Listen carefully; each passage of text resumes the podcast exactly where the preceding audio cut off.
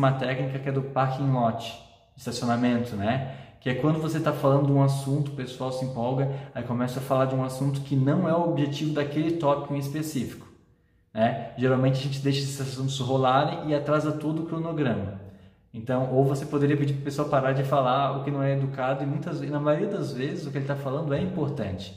Então, a ideia do quadro parking lot, estacionamento, é você escrever num post-it o que ele estava falando e falar, ó, essa opinião sua, esse seu assunto é importante, mas ele não é o objetivo dessa discussão que a gente está tendo agora, a gente vai anotar ali e no final do dia, ou no momento oportuno, a gente volta para esse quadro e discute esses assuntos.